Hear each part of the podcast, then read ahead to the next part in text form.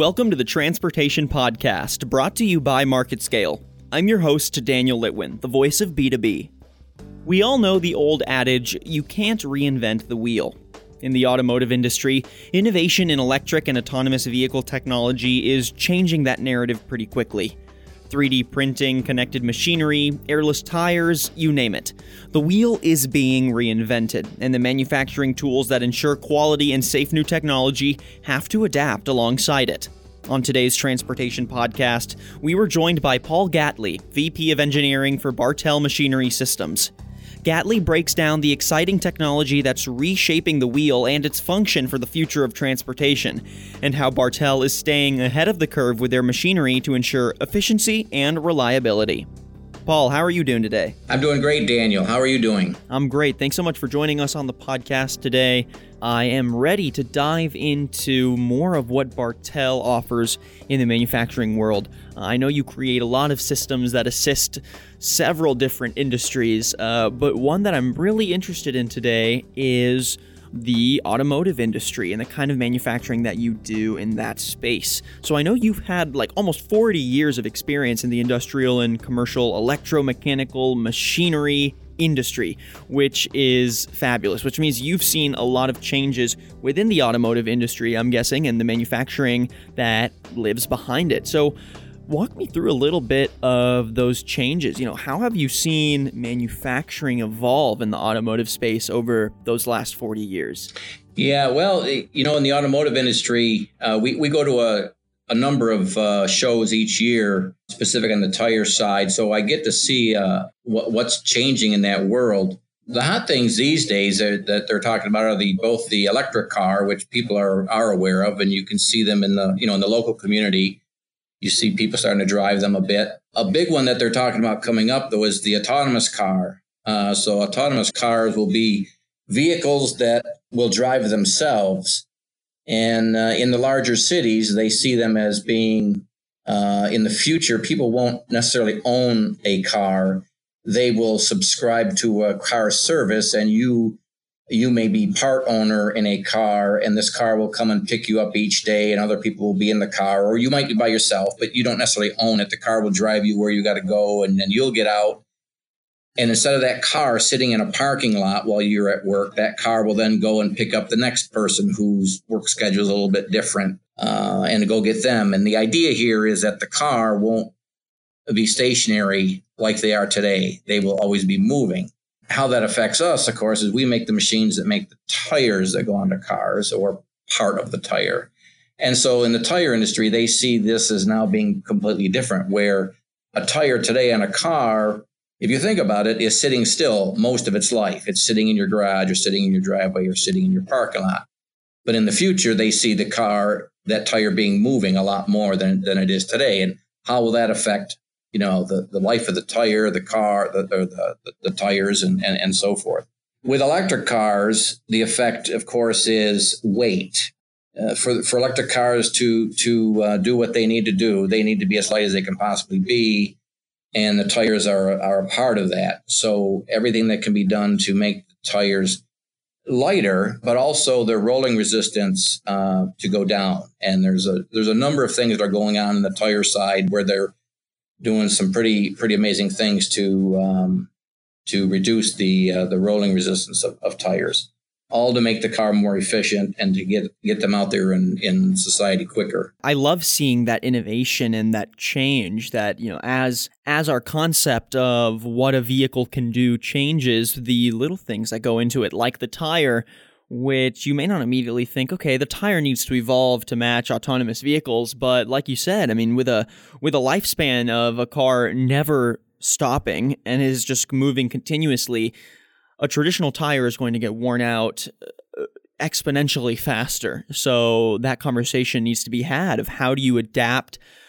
the wheel, right? It's like you you don't you don't really typically need to reinvent the wheel, but in this case you kind of do, um, which is which is a fun thing to be a part of. I think on Bartell's side. Yeah, yeah, exactly. Uh, things that you don't even think about. Everybody knows that their tires uh, lose pressure um, over time, right? But how many people really put air back in them? Well, if the car is running more, if the tire is actually rolling more uh, in a shorter period of time, that tire pressure means a big deal. So you'll certainly see you, you see most many of the cars today have tire uh, pressure monitors built in, but in the future you'd probably see where they're going to that's going to be more proactive, where it's going to you know require you to put air in that tire or whatever to again maintain that efficiency for both the autonomous car to make the tire last longer because the tire will last much longer if the pressure is correct. On the electric car, the need there is that your rolling resistance is lower if the correct tire pressure is in there. As the tire pressure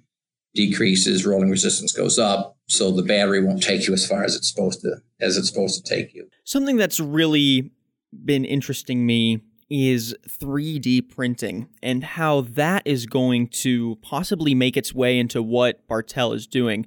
So, uh, right before we actually dive into the 3D printing, I do want to know how has the technology that you've had to create, the manufacturing technology that goes into adapting these tires for a changing market evolved to match the market? You know, how do the actual machines that create the machines have to change to match these innovations in autonomous and electric vehicles? Well, they, they've had to become a lot more flexible. You know, years ago, there were only a couple of sizes of passenger tires, for example, that were produced, or or truck tires. They're, they're two different distinct markets. Truck, and when we say truck, we're talking about um, you know tractor trailer truck, 22 inch, 24 inch uh, diameter tires, um, and then passenger, which was you know, back in the day, typically 14 to 16 inch. 16 would have been the light truck, you know, the, the truck that you and I might drive to work. But now, today, that's com- changed completely. I mean, there's you can buy 22 inch tires for your car, for, for heaven's sakes, and and and not only that, not only has a size range changed, but also uh, on any given car back, you know, 10, 20 years ago, there might be two two tires made for that car, a summer tire and a winter tire, and that and that was about it. Now, for any given car model, you, you can buy a number of different tires uh, for summer, different sizes, not just the 14 inch, but you could buy a 14 or a 15 or a 16 or a 17 inch tire. You can buy performance tires. You can buy uh, off road tires. So our machines have had to change to become much more flexible to be able to make all these different sizes of of uh, beads that go into the into the tires, uh, and it has to have done it in such a way that it's easy, quick, and easy for the operator to make those changes. That that's really been the the, the biggest uh, the biggest change, and and of course the the, the customers want that uh, flexibility as I said to happen very quickly.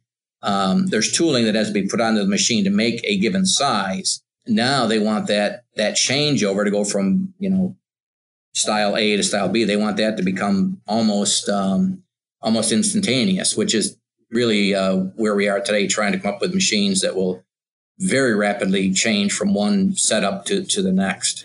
And so then that gets me into the point that I just brought up earlier, which is the actual technology that is changing how you manufacture these parts. And one of those is 3D printing. Now, you know, I know 3D printing is still sort of an emerging technology, but is starting to really solidify itself as not just a toy, but a tool and something that could make its way feasibly into parts for machines that really are in charge of a lot of human safety, things like uh, vehicles. So, how do you see 3D printing viably making its way into the automotive industry? Well, we have a we have a 3D printer here now. As you know, in 3D printing, you you can the material science is the is the big uh, area that they're working on in 3D printing. Uh, we have printers that will use uh, several different styles of engineered plastics. And of course, they have uh, metal printers as well. Uh, they cost quite a bit more. What we use them for right now is we can make parts that would actually go on a machine, but typically they're going to be maybe a, a small bracket to hold a very small sensor. We do use them for modeling. So now we can create a a model of a part that we're going to make and see it and hold it and touch it, roll it around, show it to our customer if we, you know, if we if we need to we can make model images of a, of a finished machine, uh, of a finished concept of a machine. So the communication with a customer becomes that much uh, more enhanced because we're showing them an actual, albeit model size, uh, uh image of the machine that they're going to get. Not not image, but the actual piece of plastic they can hold in their hands, and it'll look like the machine's actually going to look you can make parts with the 3D printer that you almost can't make in the in the uh, typical manufacturing world. You can make a hollow part, for example.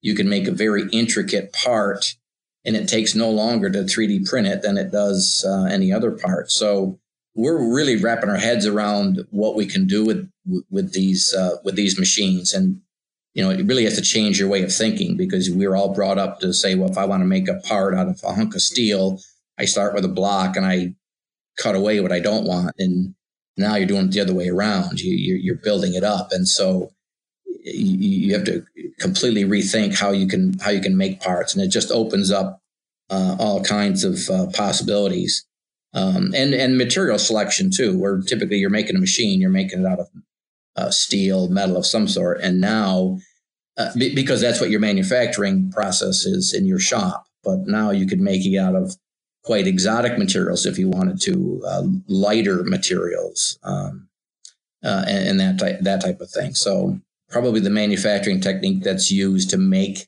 almost any part, I think, um, it's a, it's got a ways to go yet.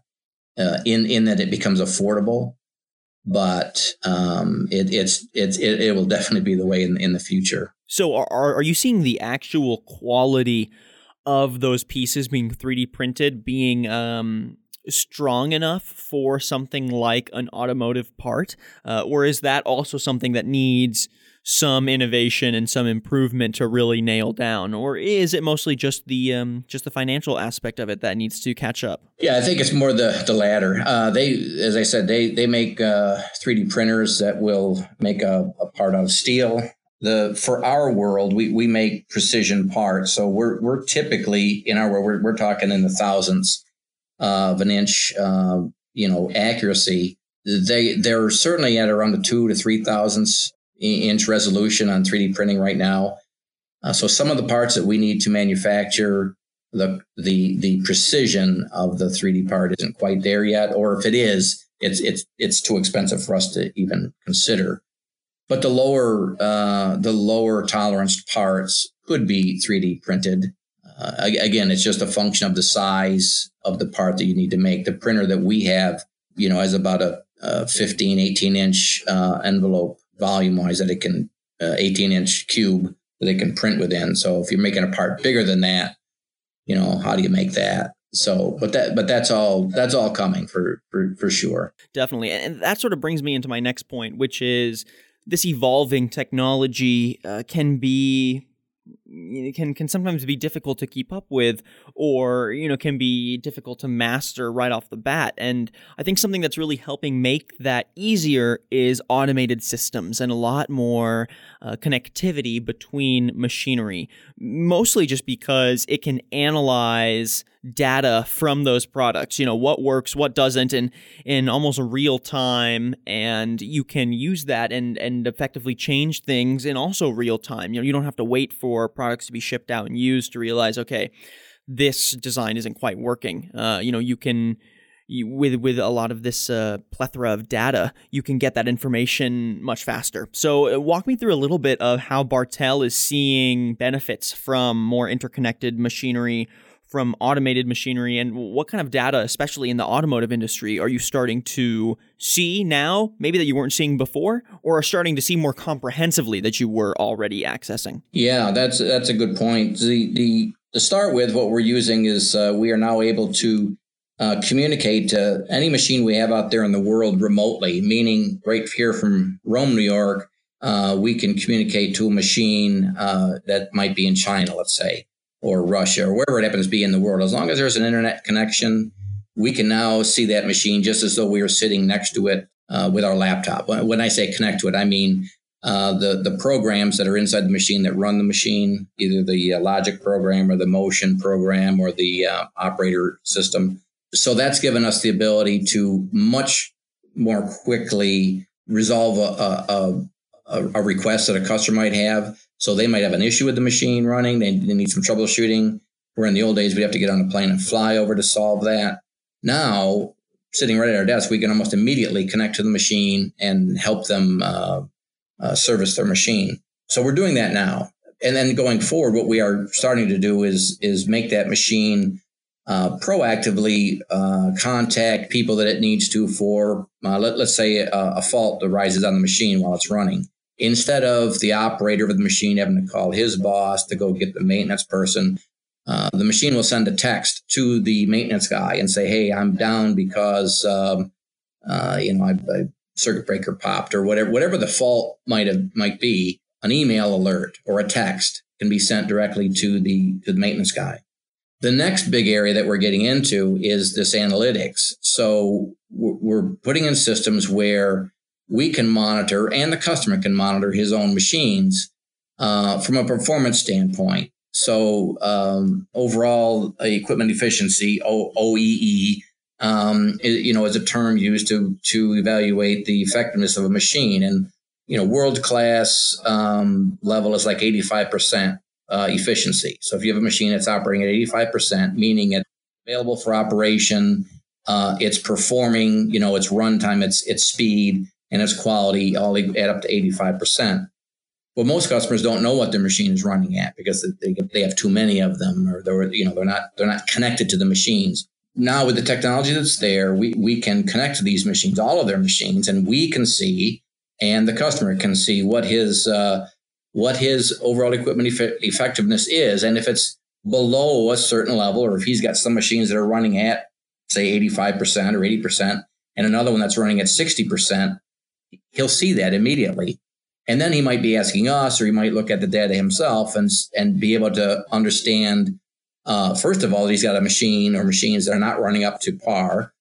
And then B, he might be able to um, find out why that machine isn't running at that at the at the effectiveness that it needs to be running at and that's where there's going to be all this growth in in the in the data uh, the data collection and and what you do with it to make your everybody wants their machines just to run as efficiently as possible. And uh, and this will make it much much easier to even realize that you have issues and then what to do to get your machine up to um, up up to world class uh, performance why do you feel like that is just so so paramount especially in the automotive industry for there to be that real-time data and for you to know when machinery is operating well and when your products are being um, you know being put out at the standard that you expect for them especially as technology continues to change and innovate at such a rapid fire pace? Well everybody's striving to get the most out of their equipment. And you know, in the tire world, when it, it, it's it's a growing market. India and China, for example, are, are probably going to be the biggest growing markets uh, as their economies grow. You know, more and more people want cars. Uh, there are more people over there. Uh, so transportation alone uh, dictates that. But you know, as as their economies grow, people will be buying more and more cars. So all the manufacturers of tires want to increase production. You know, just buying more and more equipment isn't you know, we would love them to buy more and more equipment, which they are, but what else can be done to to improve productivity? And and this is a uh, a, a very effective tool that will allow them to see how they are performing, and then also to be able to um, you know communicate with the with the manufacturer, in this case, Bartell, for any changes they might uh, need. Uh, training. I mean, that's a that's another big piece of this where uh, we put in a new machine, we train the operators to run the machine and service it. But after three to six months, we see over and over again where the people we trained have either bid onto different jobs or have left the company.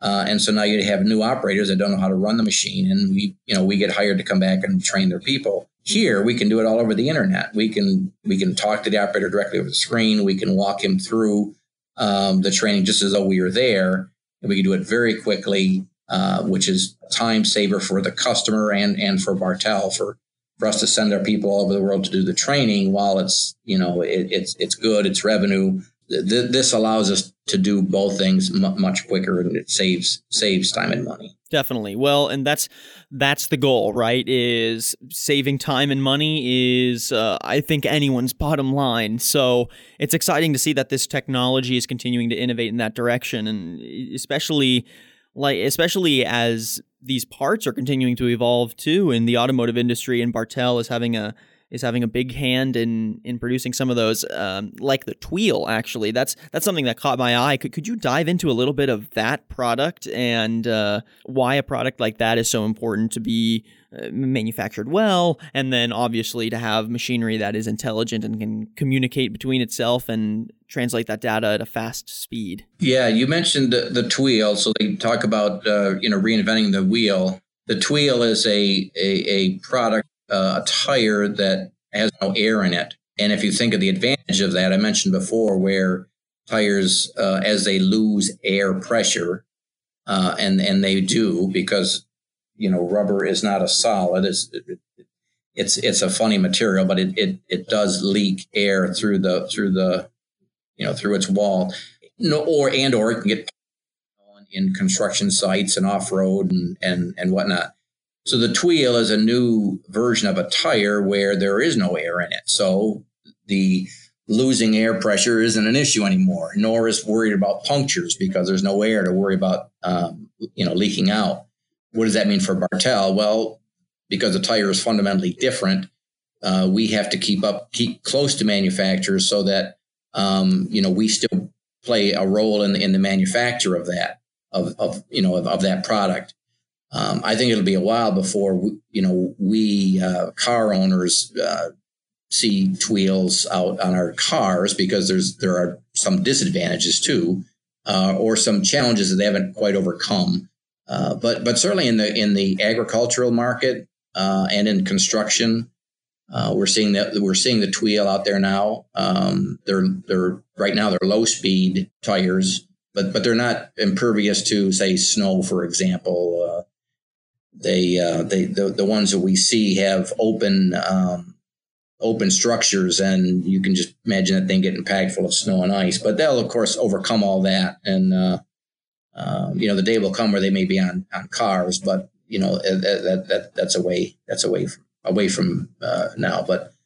Uh, a lot of innovations are coming out of the out of the tire industry. Some are some real wild ones. I've seen uh, tires that are uh, look like a sphere, like a like a ball that would be on a on a car. Uh, it's hard for me even to wrap my head around that, but they're, they're trying all kinds of things to to um, change the world. Yeah, well, you know, it's it's exciting that even though that might not be making its way to cars just yet, that such a technology even exists. Um, because reinventing the wheel isn't something that necessarily people think needs to be done, but as uh, as we said at the beginning of the podcast, as cars start driving more, we need a wheel that's going to be able to live up to that demand. So I, I really want to thank you for coming on the podcast and giving us all this insight, Paul. It's it's been very very insightful, very engaging, and uh, it, it's great to see how Bartell is helping shape the future of the automotive industry, and you know really make sure that the back end, that all that manufacturing equipment